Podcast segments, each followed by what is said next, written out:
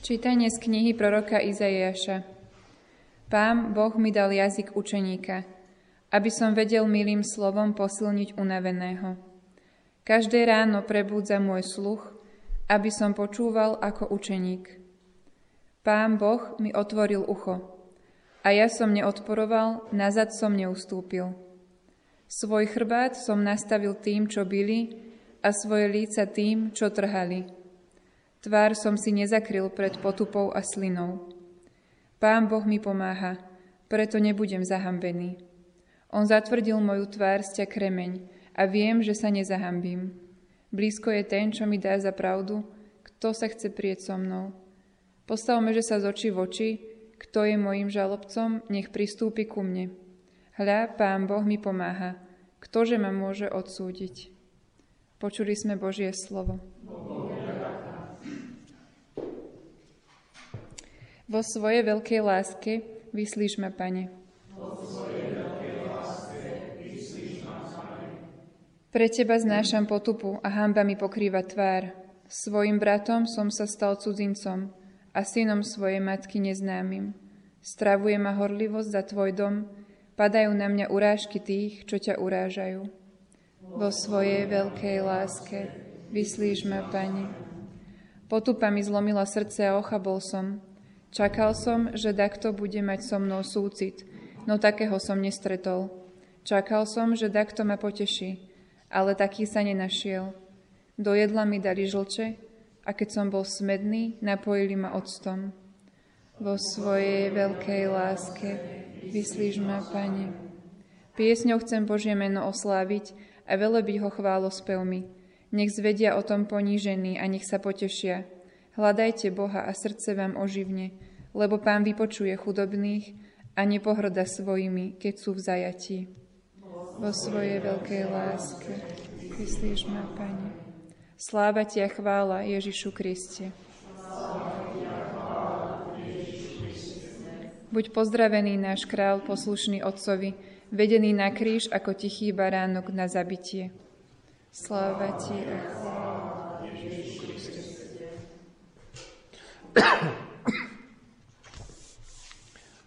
Pán s vami.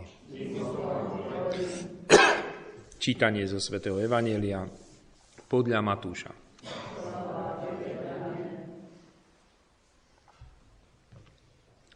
Jeden z dvanástich, volal sa Judáš Iškariotský, odišiel veľkňazom a vyzvedal sa. Čo mi dáte? A ja vám ho vydám. Oni mu určili 30 strieborných. A od tej chvíle hľadal príležitosť vydať ho. Prvý deň sviatkov nekvasených chlebov prišli k Ježišovi učeníci a pýtali sa ho.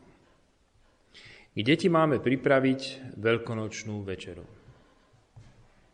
On povedal, chodte do mesta istému človekovi, a povedzte mu, učiteľ odkazuje, môj čas je blízko. U teba budem jesť so svojimi učeníkmi veľkonočného baránka. Učeníci urobili, ako im Ježiš rozkázal a pripravili veľkonočného baránka. Keď sa zvečerilo, zasadol s dvanáctimi za stôl. A keď jedli, povedal, Veru hovorím vám, jeden z vás ma zradí. Veľmi osmutneli a začali sa ho jeden po druhom vypitovať. Som to ja, pane? On odpovedal, kto so mnou namáča ruku v mise, ten ma zradí. Syn človeka síce ide, ako je o ňom napísané, ale beda človekovi, ktorý zrádza syna človeka. Pre toho človeka by bolo lepšie, keby sa nebol narodil. A jeho zradca Judáš sa opýtal. Som to azda ja, rabi? Odpovedal mu. Sám si to povedal. Počuli sme slovo pánovom. Evangelika dicta. Antur nostra.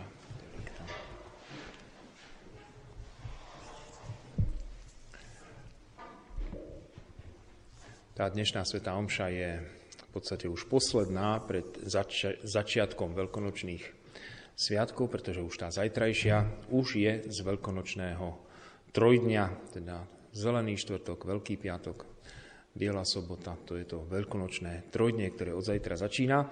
A my počúvame, ako Ježiš sa pripravuje už na tento významný svoj deň.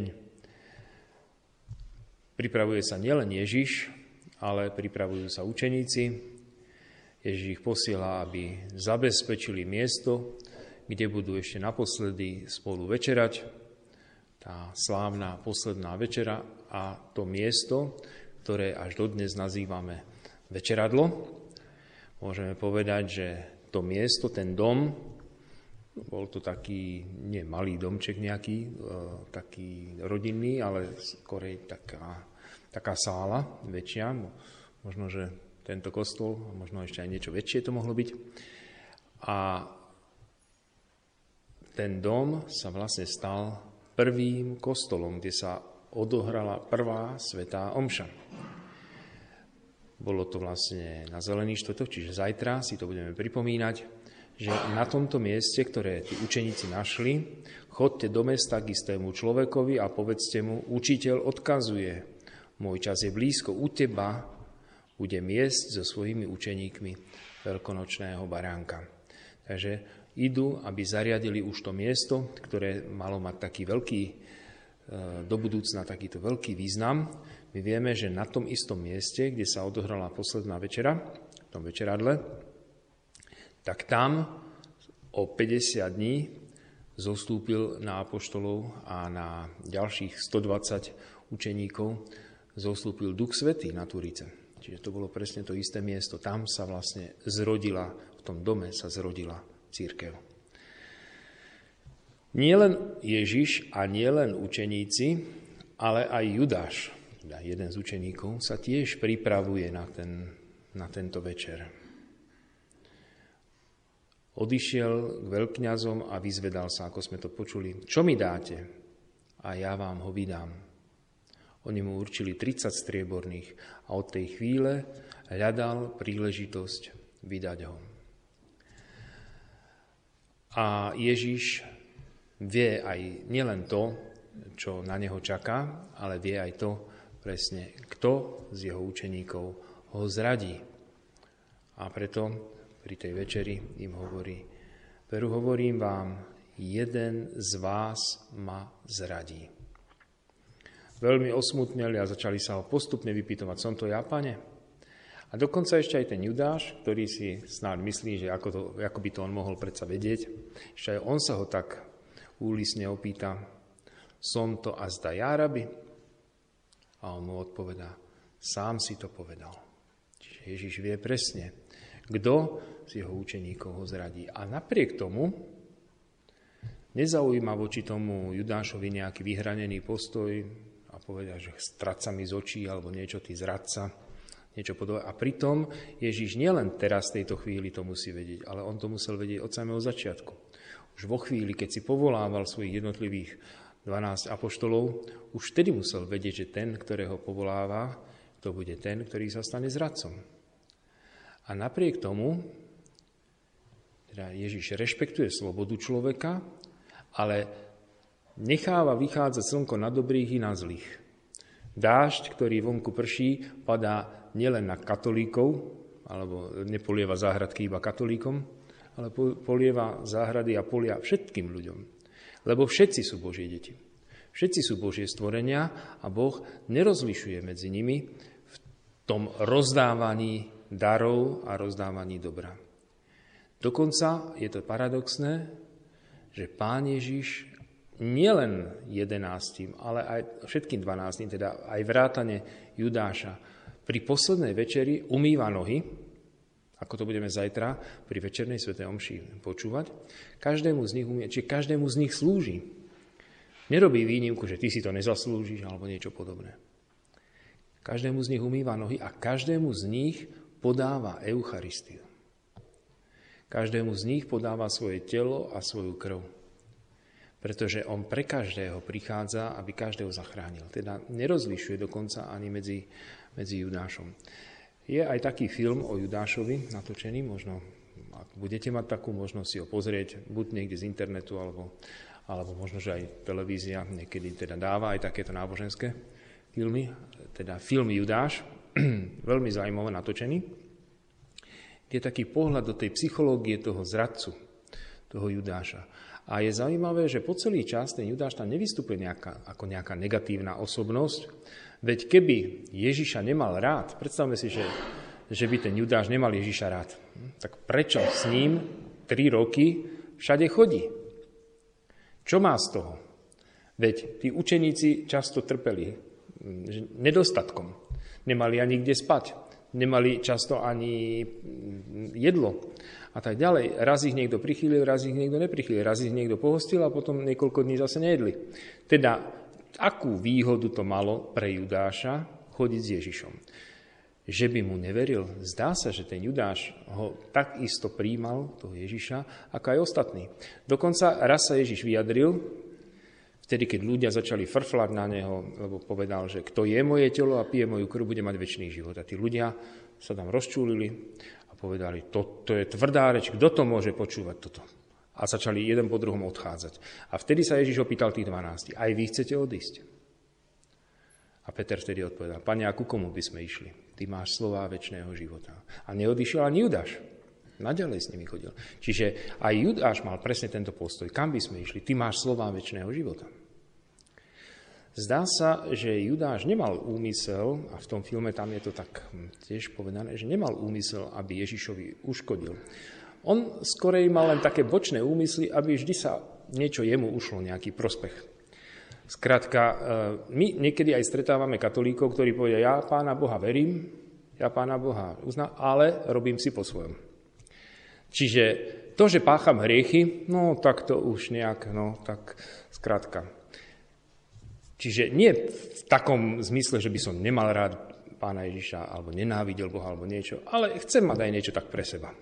Čiže ten hriech, ako keby to bolo také, ešte niečo navyše si chcem zobrať, že nestačí mi to, čo mi pán Boh dáva, ponúka, ešte by som chcel niečo navyše.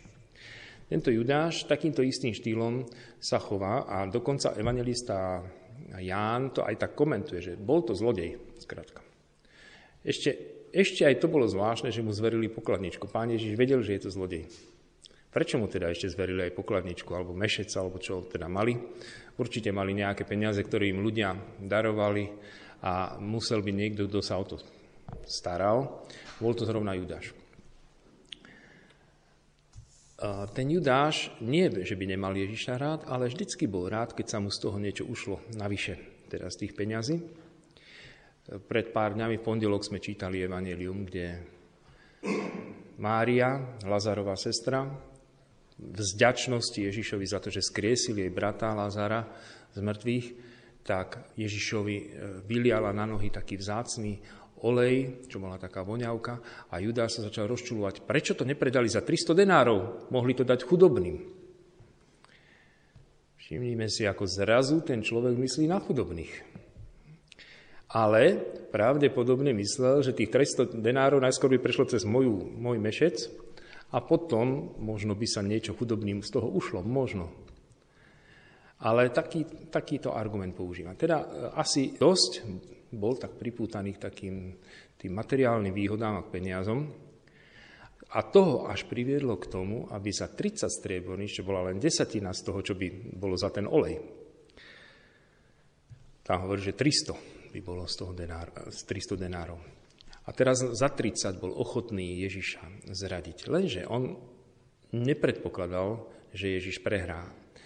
Už doteraz mal takú skúsenosť, že Ježiš vždy, keď mu hrozili, tak on sa z toho vždy dostal.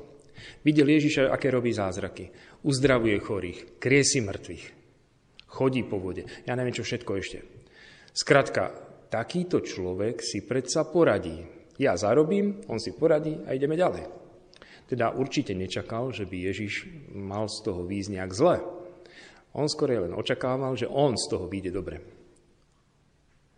A bol veľmi prekvapený vo chvíli, keď Ježiš, ktorý doteraz vždy chceli ho ukameňovať, prešiel pomedzi nich, odišiel.